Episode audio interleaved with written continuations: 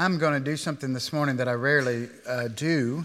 Um, it's not that big of a deal, but I'm going to have two different introductions um, one before the reading, and then a short one after the reading. I don't like to do that because I don't often like to say things before I read the Word of God, but I think, I think as we come to Leviticus 4, there might be some preliminary words that might be helpful to us as we consider both this morning as well as over the next several weeks together. So before we come to the text there of Leviticus 4, and it is going to be a long reading, I'm going to read all the way from 4 uh, to 513, so prepare yourself for that. Um, let me begin by saying this. This morning we're going to be speaking, as Brandon mentioned with the children, we're going to be speaking of unintentional sins. Um, and as we, even as we say that, unintentional sins that often and might raise questions concerning then what we might think of intentional sins. Brandon did a great job of reminding the children that both our intentional and unintentional sins are covered by the blood of the Lord Jesus. But I think sometimes also as we think about particularly these particular offerings here and we examine our own hearts, that that we have to admit that not all our sin is unintentional. That our sin isn't always because we forget God's law or that we left something out inadvertently. Sometimes we sin knowing that sin is sin. And sometimes we do that.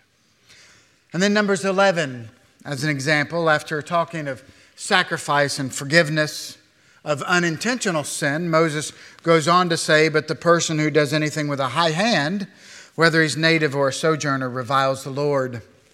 And that person shall be cut off from among his people. Because he's despised the word of the Lord and has broken his commandment, that person shall be utterly cut off. His iniquity shall be on him. So sometimes I think as believers, we may think, okay, so there's hope for me when I sin unintentionally or accidentally, but if I sin intentionally, as we've all done, then where does that leave us? Are we then really without hope? And even as Brandon said earlier, this is not what the text is saying. It doesn't say that there are things that we can do as believers that put us outside of the blood of the Lord Jesus. M- Moses, in Numbers, just like the commentary that we receive from the author of Hebrews, both on this particular passage in Numbers as well as in here in Leviticus chapter 4. That author of Hebrews says this in, in chapter 26. He says, For if we go on sinning deliberately after receiving the knowledge of the truth, there no longer remains a sacrifice for sins. So when we read things like that, we might be confused. Is there a difference here? Well, what the author is talking about here is high handed sin. That high handed sin is I know the Word of God, I know the truth, and I reject the Word of God. I don't want the Word of God. I don't want what it is that God has provided in Christ Jesus. That's not the struggle that Paul speaks about in Romans chapter 7, where Paul says this, where he says, For I do not understand my own actions.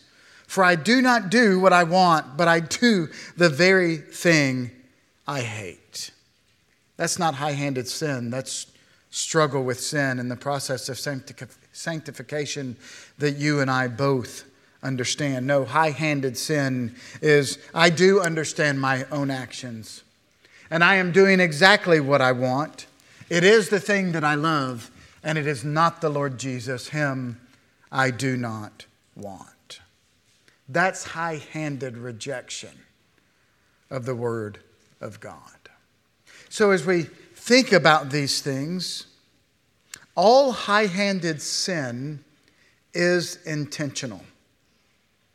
But not all intentional sin is high handed. Let me say that again.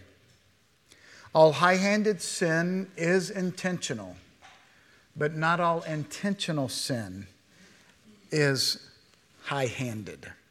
The reason why I wanted to say those things prior to the reading is that I do not want you to think, as God's people that there are those sins, maybe, that put you beyond the reach of the blood of Jesus Christ.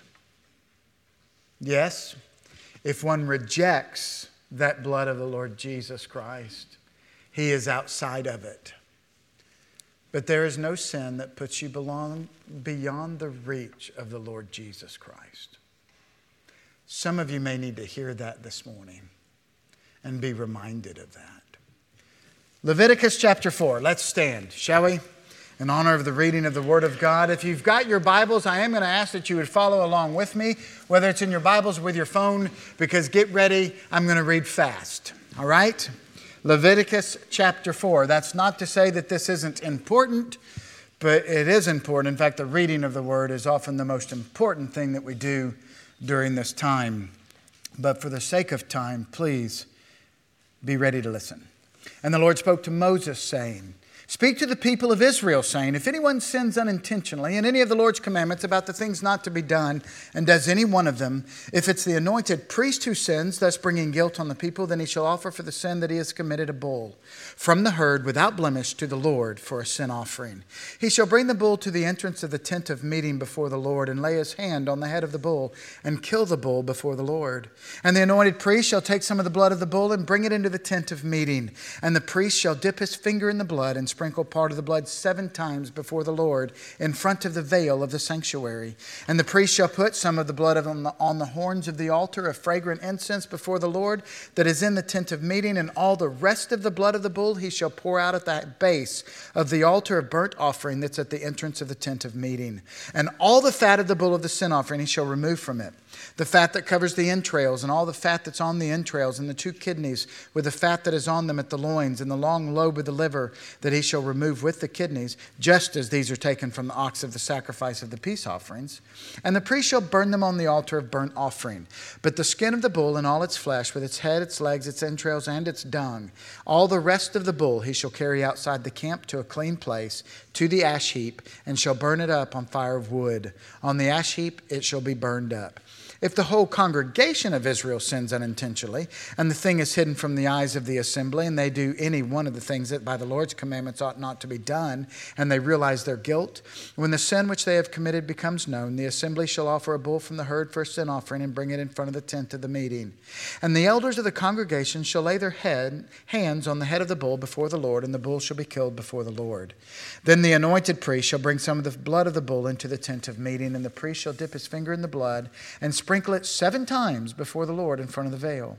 And he shall put some of the blood on the horns of the altar that is in the tent of the meeting before the Lord. And the rest of the blood he shall pour out at the base of the altar of burnt offering that's at the entrance of the tent of meeting. And all its fat he shall take from it and burn on the altar. Thus he shall do with the bull. As he did with the bull of the sin offering, so shall he do with this. And the priest shall make atonement for them, and they shall be forgiven. And he shall carry the bull outside the camp, burn it up as he burned the first bull. It is the sin offering for the assembly. When a leader sins, doing intentionally any one of the things that by the commandments of the Lord his God ought not to be done, and realizes his guilt or the sin which he has committed is made known to him, he shall bring his, as his offering a goat, a male without blemish, and shall lay his ha- hand on the head of the goat and kill it in the place where they kill the burnt offering before the Lord. It is a sin offering. Then the priest shall take some of the blood of the sin offering with his finger and put it on the horns of the altar of burnt offering and pour out the rest of its blood at the base of the altar of burnt offering. And all its fat he shall burn on the altar, like the fat of the sacrifice or peace offerings. So the priest shall make atonement for him for his sin, and he shall be forgiven. If any one of the common people sins unintentionally in doing any one of the things that by the Lord's commandments ought not to be done, and realizes his guilt, or the sin which he has committed is made known to him, he shall bring for his offering a goat, a female without blemish, for his sin which he has committed. And he shall lay his hand on the head of the sin offering and kill the sin offering at the place of burnt offering. And the priest shall take some of its blood with his finger and put it on the horns of the, of the burnt offering and pour out all the rest of its blood at the base of the altar and all its fat he shall remove, as the fat is removed from the peace offerings. And the priest shall burn it on the altar for a pleasing aroma to the Lord. And the priest shall make atonement for him, and he shall be forgiven. If he brings a lamb as his offering for a sin offering, he shall bring a female without blemish, lay his hand on the head of the sin offering, and kill it for a sin offering in the place where they kill the burnt offering. Then the priest shall take some of the blood of the sin offering with his finger and put it on the horns of the altar of burnt offering and pour out all the rest of its blood at the base of the altar.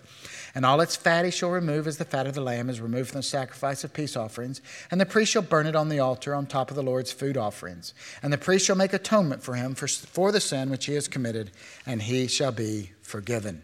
If anyone sins in that he hears a public adjuration to testify, and though he is a witness, whether he has seen or come to know the matter, he does not speak, he shall bear his iniquity. Or if anyone touches an unclean thing, whether a carcass of an unclean wild animal, or a carcass of an unclean livestock, or a carcass of unclean swarming things, and it's hidden from him, and he has become unclean, and he realizes his guilt, or if he touches human uncleanness, or whatever sort the uncleanness may be with which one becomes unclean, and it's hidden from him, when he comes to know it and realizes his guilt, or if anyone utters with his lips a rash oath to do or to do to do evil or to do good, any sort of rash oath that people swear, and it's hidden from him when he comes to know it, and he realizes his guilt in any of these, when he realizes his guilt in any of these and confesses the sin he has committed, he shall bring to the Lord as his compensation for the sin that he has committed a female from the flock, a lamb or a goat for a sin offering, and the priest shall make atonement for him for his sin. But if he cannot afford a lamb, then he shall bring to the Lord as his compensation for the sin that he has committed two turtle doves or two pigeons, one for a sin offering and the other for a burnt offering. He shall bring them to the priest, who shall offer first the one for the sin offering. He shall wring its head from its neck, but shall not sever it completely. He shall sprinkle some of the blood for the sin offering on the side of the altar, while the rest of the blood shall be drained out at the base of the altar. It is a sin offering. Then he shall offer the second for a burnt offering according to the rule. And the priest shall make atonement for him for the sin that he has committed, and he shall be forgiven.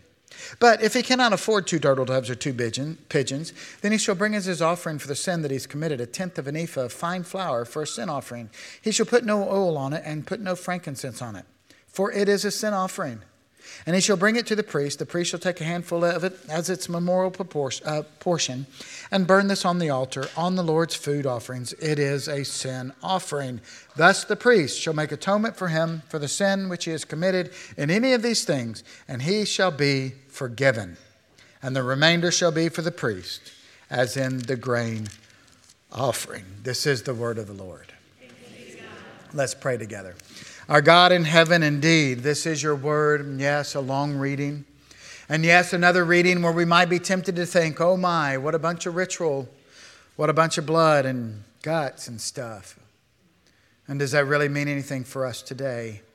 Lord, would you show us and teach us that indeed it does? Would you point us to your Son, our Savior, the Lord Jesus Christ? And in me, my weakness, may your strength be made manifest. Would you put yourself on display? And would you exalt the name of the living Christ? And would you change us, mold us, make us into the men, women, children that you've called us to be? We ask in the name of and for the sake of Christ. Amen. Please be seated. We have all said things like this haven't we? Things like, oh, but I didn't mean to. Or maybe we say things like, I didn't know that I was supposed to do that. Or maybe this, this is one of my favorite, but I forgot. Or maybe, well, I didn't know that was wrong. And we say those types of things, don't we, as an excuse or to use the theological biblical word, as a justification for what we've done. It is an attempt to remove the consequences or to remove the guilt or to remove the shame or to remove the pollution from ourselves.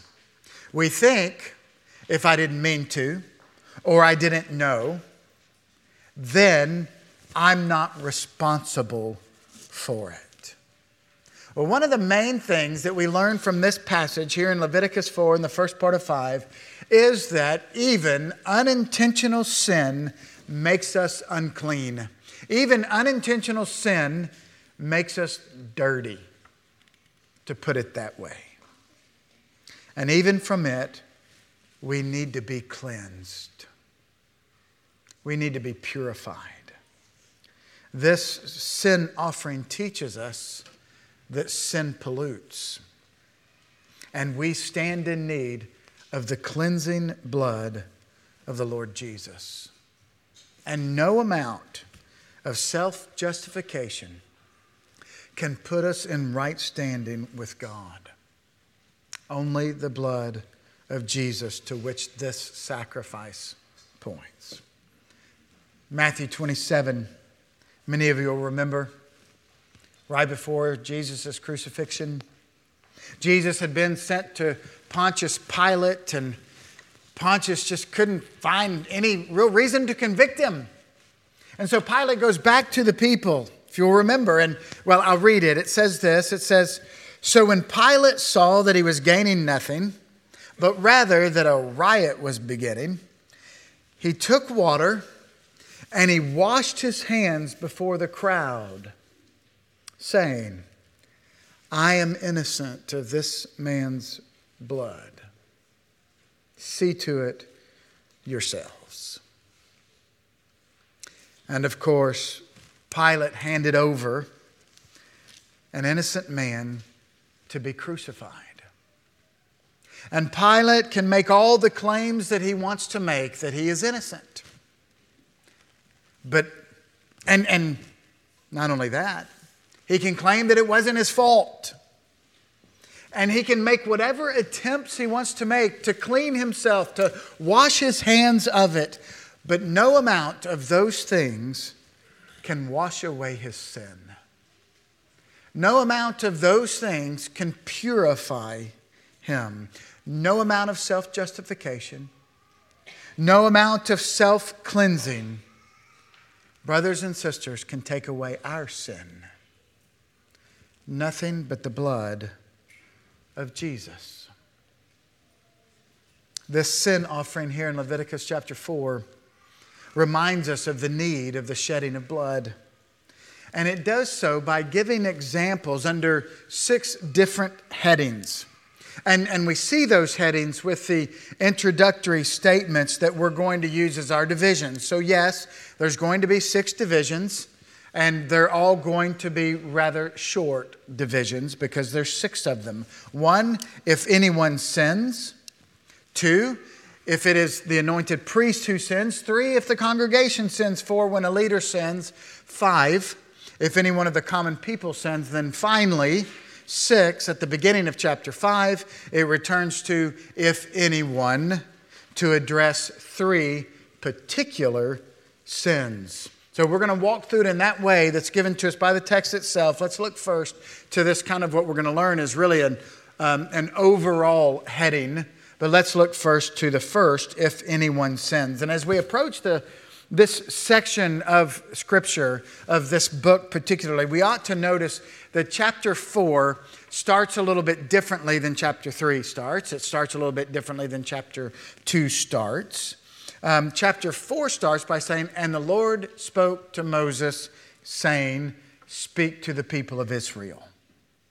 The opening sentence here points us to the fact that we are entering here a, a new section a new section of Leviticus. While it still belongs to these first five voluntary, spontaneous offerings that we've been studying, there is something a bit different here for these remaining two that we're going to be studying from the first three. And what is that? Well, it is again particular that these particular offerings address what to do when somebody sins unintentionally. This addresses the oops, or I forgot, or I didn't mean to. You know, this offering is traditionally called um, the sin offering, and that's completely appropriate. But, it, but that also, I think, can lead to some confusion because there are other offerings that deal with sin, right? So, why is this one particularly called that? Well, I, I think um, it may be better understood if rather than calling it sin offering, which again, nothing's wrong with, nothing is wrong with that, but it might be better understood if we were to call it the purification offering because it has to do with just that. It has to do with purification, the purification of the people of God, but not only the purification of the people of God, but also of the place of God, as we're going to find uh, the purification of the sanctuary or even of the altar itself. It had to do with the removal of the defilement and the pollution of sin. So we've talked about that over the past couple of weeks, that each of these offerings, um, while there's so many similarities within them, that they also emphasize different particular things. And the same is true with this offering.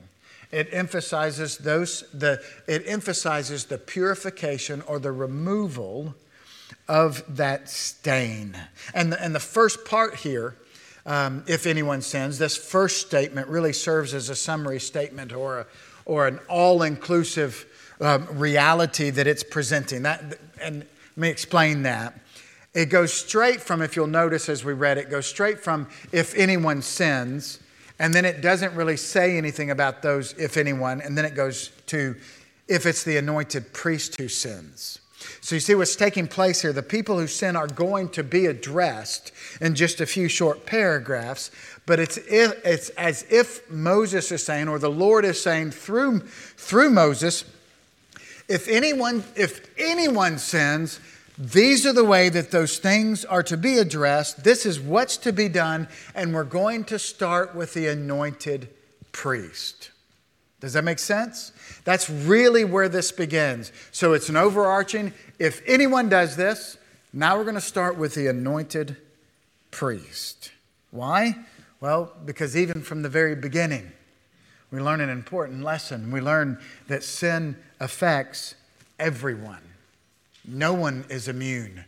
No one is immune. From the anointed priest to the common person, sin is an equal opportunity defiler. And it leads, leaves its stain everywhere and on every one. And we learn something else, though, too, don't we? These sins that, were, that are being addressed here, they again, they're unintentional. They're unintentional. There are intentional sins. These sins here, they are less serious than those sins that are unintentional.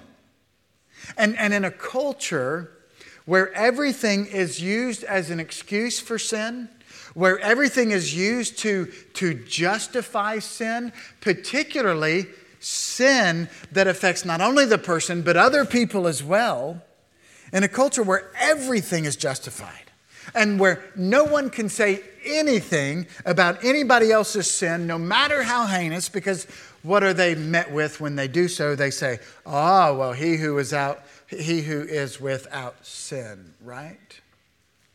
As if there's no difference between sin. What we learn here in Leviticus 4 is that there is a difference between different sins. This has important application for us even today. Brothers and sisters, some sins are more heinous in the sight of God than others. Let me say that again. Some sins are more heinous in the sight of God than others. And in fact, our standards in the Westminster Larger Catechism addresses this very issue has a question and a couple of answers that go along with it. It asks the question Are all transgressions of the law of God equally heinous in, the, in themselves and in the sight of God? And here's the answer All transgressions of the law are not equally heinous. But some sins in themselves and by reason of several uh, aggravations are more heinous in the sight of God than others. There are some sins that are worse in the sight of God than others. But also, what we learn here in Leviticus 4 is the, is the opposite side of that same coin, as it were. That even though that is true, even though that is true, all sin, however heinous or however slight we might think it to be, all sin deserves the wrath and judgment of God. We learn that here in Leviticus 4. And that's partly, partly why the passage is, is arranged in the way that it's arranged. It's to show us that some, some sins are worse than others. It's also to show us that some people in different positions, the effect of the sin, the consequences of that sin, and the responsibility of the person is greater than others. So that's why the text, it starts with the anointed priest, and makes its way down to the common person. Notice what it says. If it's the anointed priest who sins, thus bringing guilt on the people, then he shall offer for the sin that he's committed a bull from the herd without blemish to the Lord for a sin offering. Notice for the priest, the, the offering that is to be brought, the sacrifice that is to be given, it is the most expensive thing that could be brought.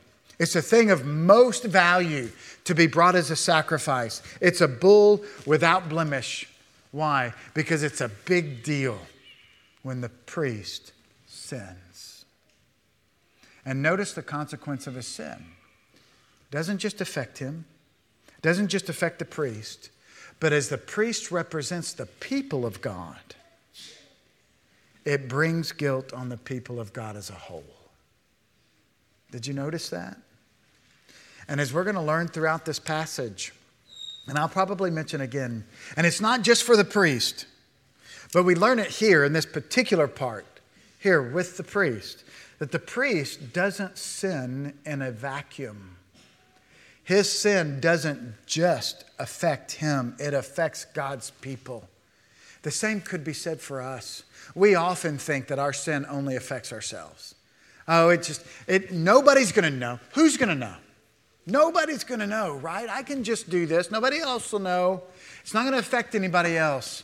But, brothers and sisters, our, our, our, sins not only affect ourselves, but they also affect the body as a whole. And particularly here for the priest. Particularly here for the priest. And, and there's, there's only one priest ever who didn't have to make atonement for his own sin as well as for the people. The author, the author of Hebrews says it this way For it was indeed fitting that we should have such a high priest, holy, innocent, unstained, separated from sinners, and exalted above the heavens. He has no need, like those high priests, to offer sacrifices daily, first for his own sins and then those of the people, since he did this once for all when he offered up himself. For the law appoints men in their weakness as high priests, but the word of the oath, which came later than the law, appoints a son who has been made perfect forever. You see, the old covenant priest, the old covenant priest needed cleansing himself. In fact, because of his sin, he dirtied everything he touched. His son, his sin left the stain of that left the stain everywhere. And this is why the blood was sprinkled several, uh, seven times before the Lord in front of the veil of the sanctuary. Seven times, that number for completion, for wholeness. Even the sanctuary needed to be cleansed because of the priest's sin, because of the defilement. It's why the blood was put on the horns of the altar, because the horns represented the whole of the altar so blood was put there because it too, because of the priest, had been defiled. Because the priest needed to be cleansed, and he represented the people, he himself, the sanctuary, and the people all needed to be cleansed. This was this is uh, what Bert read in the New Testament just a few moments ago from that other passage in Hebrews. Almost everything had to be cleansed with blood in the Old Testament. Everything needed to be purified with blood. See, the Old Covenant high priest, he was unable himself to atone for the sin of the people. Why? Because he himself stood in need of cleansing. He himself needed to be cleansed. How could he do the cleansing for others when he needed it himself? But not the Lord Jesus. Not the Lord Jesus, the one to whom this points. He himself, the great high priest, the perfect, spotless Lamb of God. Now, the next group mentioned here is the congregation. The text says, if the congregation of Israel sins unintentionally. Now, it would be easy, I think, for us to just think of the congregation as we might think of it today, that these are, these are just the church people, right? This is just the congregation, the body. And certainly, certainly this group is part of the body. But as we're going to see down in verse 27, we're going to get to in just a few moments, we're going to get to the body. We're going to get to the, the common people that make up the body. This congregation here, this word, it's used a bit differently for different purposes. This congregation here is likely some sort of ruling body within Israel. Gordon Wenham, uh, commentator, says probably was a large body, a sort of parliament with representative and judicial functions. This, this body was some sort of spiritual governing body within the life of Israel. And there's been a corporate sin committed unintentionally by this body. And so, when or if that becomes known to them, then they too, they too shall offer a bull from the herd. Again, this is a body of spiritual leaders within the body of Israel. So, the offering given is to represent the seriousness of the offense. Again, the principle not all sin is the same, and not all are responsible in the same way. Sin does come too with its several aggravations. We'll use the word of, that the Westminster Larger Catechism uses. And not even governing bodies are exempt from the stain and the guilt and the pollution of sin. Even those bodies need to be cleansed and forgiven. Even they stand in need of the blood of Jesus. We then move to another category. If a leader sins, and I find it so interesting. I don't know if you caught this or not, but it's interesting how the ESV translates this. As I read it, as you may have heard me read it when we had the long reading, the ESV says, when a leader sins. When a leader sins. And I can find no linguistic reason in the Hebrew to make the change from the if to the way the ESV does it to the when. And yet, I'll still say this I get it. I get why they would translate it this way because it is not if, but it is when. When a leader sins, because a leader is going to sin. I'm not making light of that, but again, no one is exempt. No one is exempt from this equal opportunity defiler. And the costliness of the sacrifice for the leader is not like that of the priest. It's not like that of the corporate congregation or the parliament. It's not as costly, but it's, but it's greater than it is for the common person. Why? Well, again, because this is a person in leadership. That's why. And, and, and in Israel, it's interesting. In Israel, this word that's used here for leader is never used for spiritual leadership. This particular word here is always used in its secular use. So, as you probably know, Israel existed as a church state. It wasn't just uh, the church within the world, um, it was a church state. So they had secular positions of leadership and governance and so forth within the nation of Israel. And this is one of those, this is one of those positions. This was a leader in what, what, in what, what, in what we might call, call the secular affairs of the state. Um, again, that's how that word is used in the Old Testament. So for this particular leader, leader it's, it's not a bull, but it's a goat without blemish.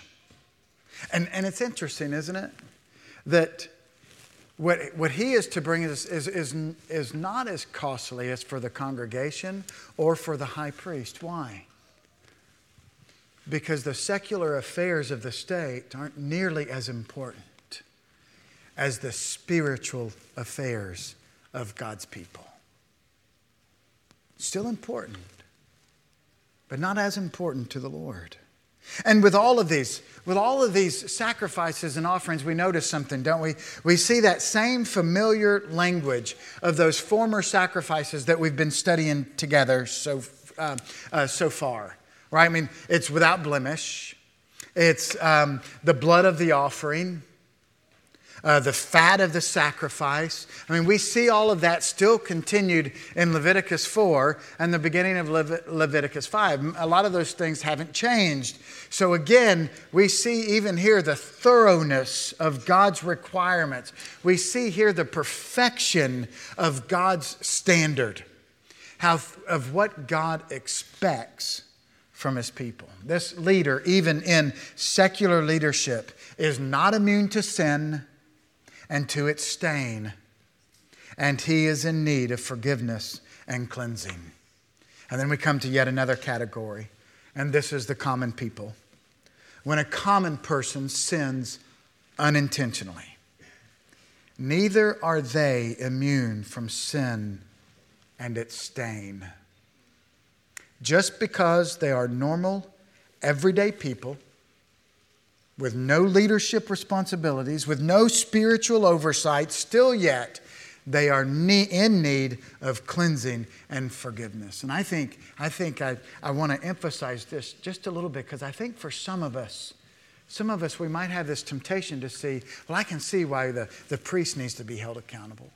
I could see why the governing body would need to be held accountable. I can see why this leader needs to be held accountable, but why me? I'm just a normal old person in the congregation. I'm a common person. But what Leviticus chapter 4 is telling us again is that nobody is immune from the need of the cleansing of the stain of sin. Nobody is immune from the need of the forgiveness of sin. There is still real guilt in need of removal and the costliness of his offering, then it's not the same either. It's not as costly as any that has come before. It's a goat. It's a goat. Like the leader, yes, but it doesn't have to be a male, it's a female.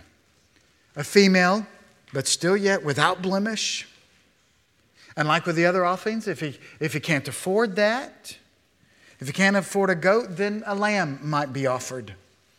And again, as we as we have learned already in our study with this, the purpose of sacrifice is not to deprive God's people of good things. Let me say that again.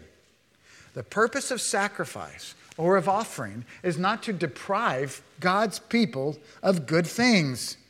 It's not to ensure that God's people are poor. Not at all. They give of what's been given to them. Another, another important principle here worship is not just for those that have. Worship is not just for those that have, it's for everyone. We think of Jesus and we think of the widow in Mark chapter 12. Remember her? What did she give? She gave but two small coins. And yet it was said of her that she gave more than anybody else. Do you remember that story? And isn't it interesting?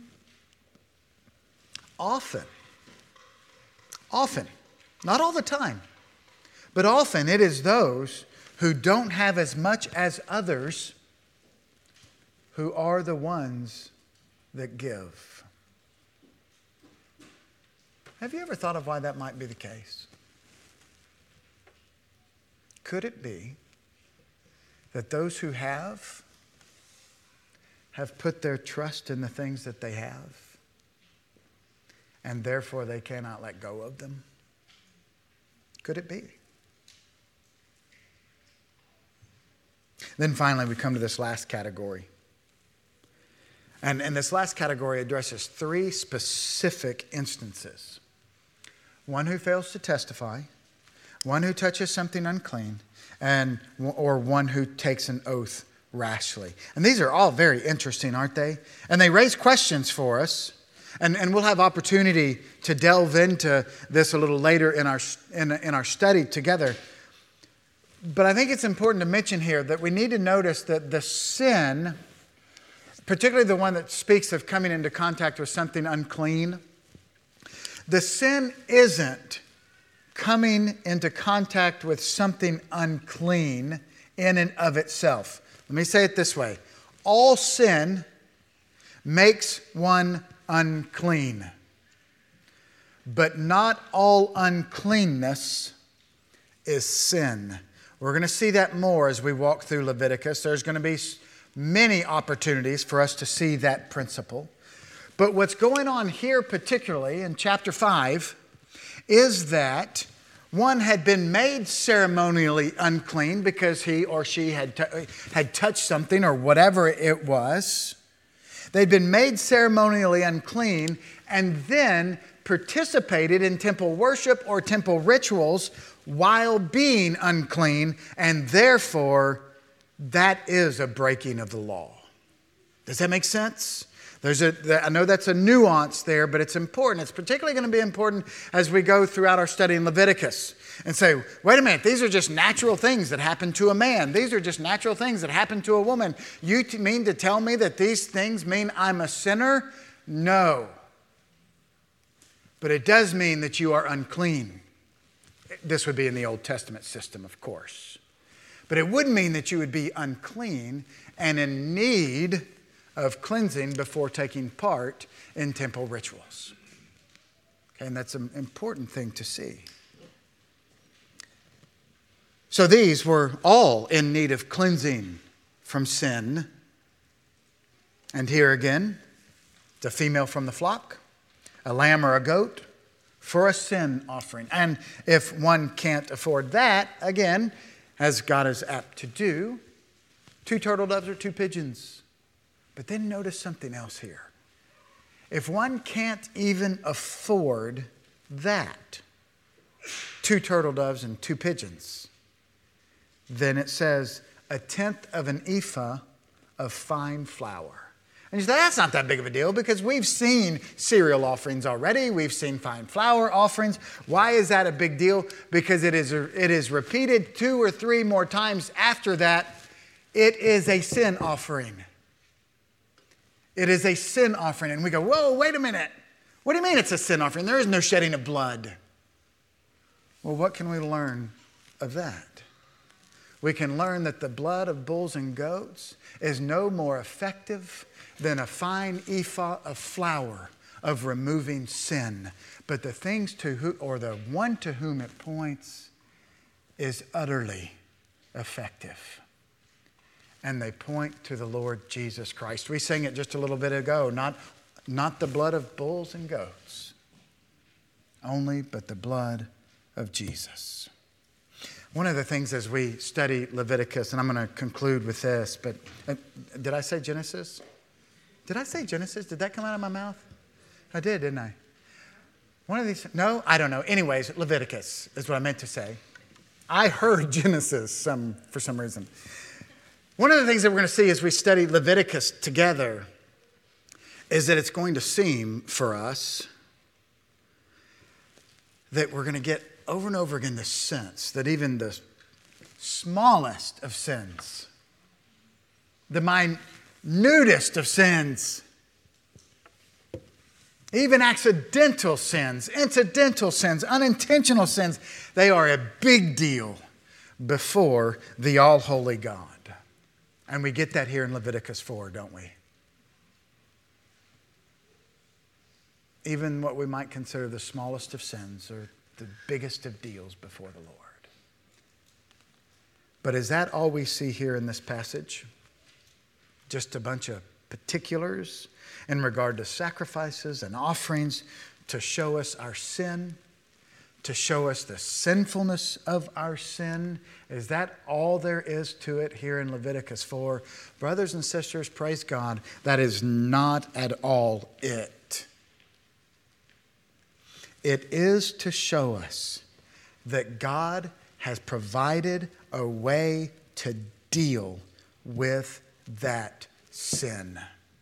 When you read Leviticus 4 and the first of chapter 5, it's not that all we should see is all these little bitty details about sacrifices and offerings. What you ought to see in Leviticus 4 and the first part of 5, in the midst of all of it, is God's grace for sinners like you and like me. We see God's grace. In the midst of all of it, we see, as John Currid notes in his commentary, God has not abandoned his people and left them in their sin. That's what we see in Leviticus 4. He's provided cleansing and purification from it. And that's not just a conclusion that we draw if we properly read it or properly interpret it. It's right here in the text. And you say, Where? Verse 20. And they shall be forgiven. Verse 26. And he shall be forgiven. Verse 31. And he shall be forgiven. Verse 35. And he shall be forgiven. Verse 10 of chapter 5. And he shall be forgiven. Verse 13 and he shall be forgiven. Oh, the sweet and precious Word of God.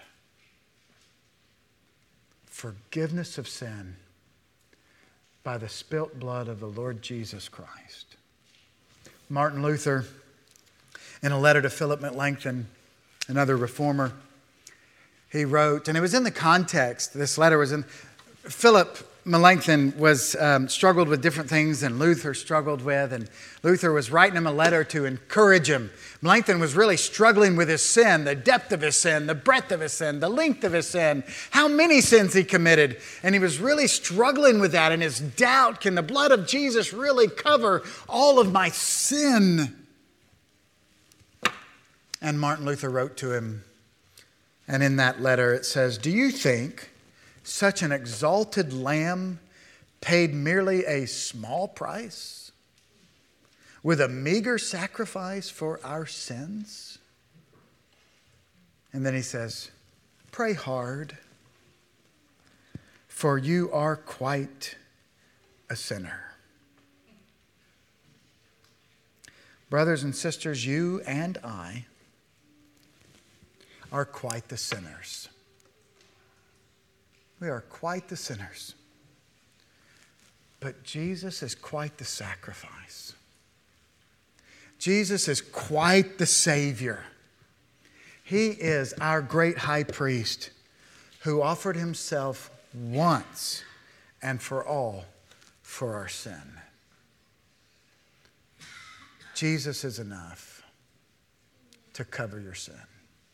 Let's pray, shall we? Our God in heaven, we thank you for that beautiful, wonderful, marvelous grace of God. Your grace for us in Christ Jesus. May we leave today leaping, as it were, as a deer, because we have been cleansed by the stain of sin, purified from its pollution not by the blood of bulls and goats, but by the blood of Jesus. We pray these things in his precious name. Amen.